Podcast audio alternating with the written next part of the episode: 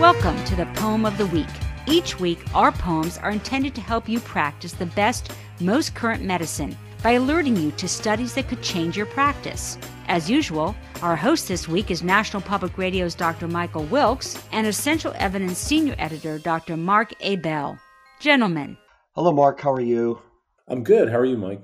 I'm doing okay. We are going to uh, talk a little bit about colonoscopies and, and promotion of, of tests and things, but just by way of background, colonoscopy is the gold standard still for colon cancer screening and surveillance. What age patients begin this surveillance depends on a lot of factors, including the patient's medical and family history. There are other good tests for screening uh, that are much more cost effective and perhaps much more acceptable to patients, but colonoscopy remains uh, the gold standard as we think about colonoscopy, uh, there are sort of three activities that have to happen. There are sort of pre-procedure preparation, you know, deciding how often you're going to get these procedures, explaining to patients the risks and things. There are intra procedure steps, you know, making sure that you're going to visualize the entire colon and looking at quality measures.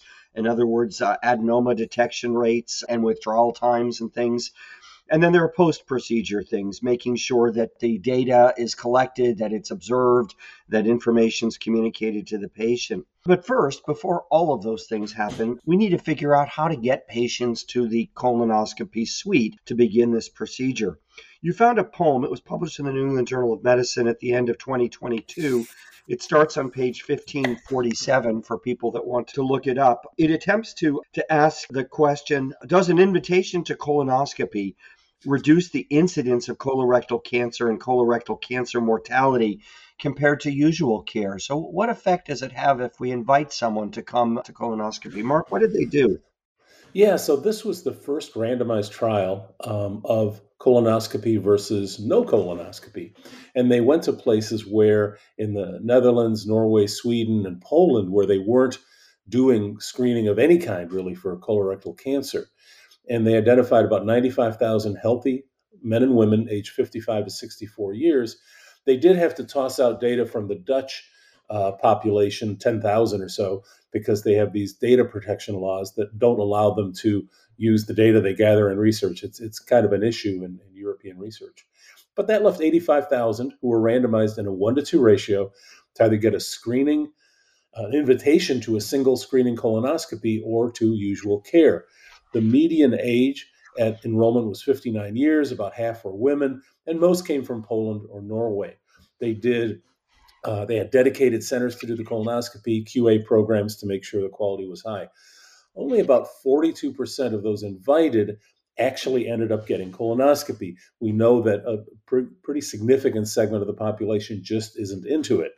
The median follow up was 10 years, which is what we would normally think of for follow up after uh, an initial colonoscopy. 91% had good or very good bowel prep.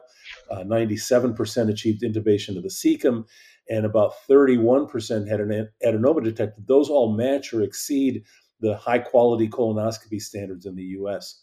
So, in the intention to treat analysis, the incidence of colorectal cancer was significantly lower in the screened group, but not much. It was 0.98% versus 1.2%.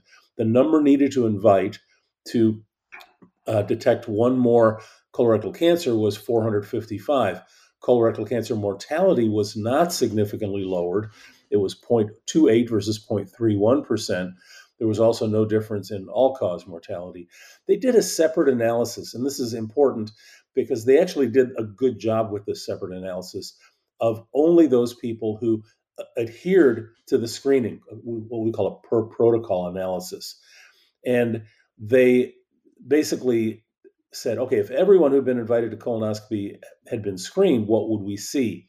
And they adjusted that analysis for baseline differences between the people who came in and the people who didn't, because we know that there's this thing called healthy volunteer bias. And so the healthy volunteers are healthier for a lot of different reasons than those who choose not to come in. They tried their best to adjust for that. And when they saw that, they did see a larger reduction in the incidence of colorectal cancer, um, 0.88, I'm sorry, 0.84 versus 1.22%, made the number needed to screen 263 to prevent one colorectal cancer and a significantly greater reduction in mortality number needed to screen of about 660. That's much higher than the estimates from modeling, which have been done previously and which have sort of imagined using data and modeling what might happen. Uh, fortunately, complications were very rare. And uh, the bottom line is that in this first randomized controlled trial of colorectal cancer screening using colonoscopy, the benefit was smaller than expected in terms of reduction in colorectal cancer and mortality.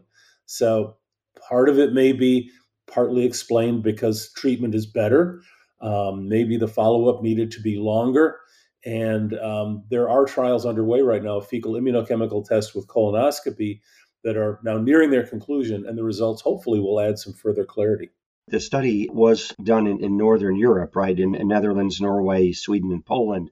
That doesn't mean that it's representative of all populations. I mean, they shouldn't be dinged for that. I mean, it was a huge study, but still, there are other populations that might have different rates and different risk factors. Also, I love the concept of number needed to invite. I might, uh, I might use that for social events at my house. I guess is the recommendation that it makes sense to invite uh, folks for colonoscopies. Yeah, eh, you know, there's still a clinically significant benefit, but it's smaller than we had thought. And I think I'm really interested in these studies comparing FIT with colonoscopy, and I suspect they may find pretty similar benefits. And if that's true, then I think it may, you know, make colonoscopy less attractive given its much higher cost, invasiveness, and and so forth. Well, thanks, Mark, for bringing that to our attention. We will uh, talk again next week. Okay, sounds good. Well, that's this week's poem. Thanks for listening. If you'd like to read this and other recent poems, please go to www.essentialevidence.com. And please join us again next week for another medical poem.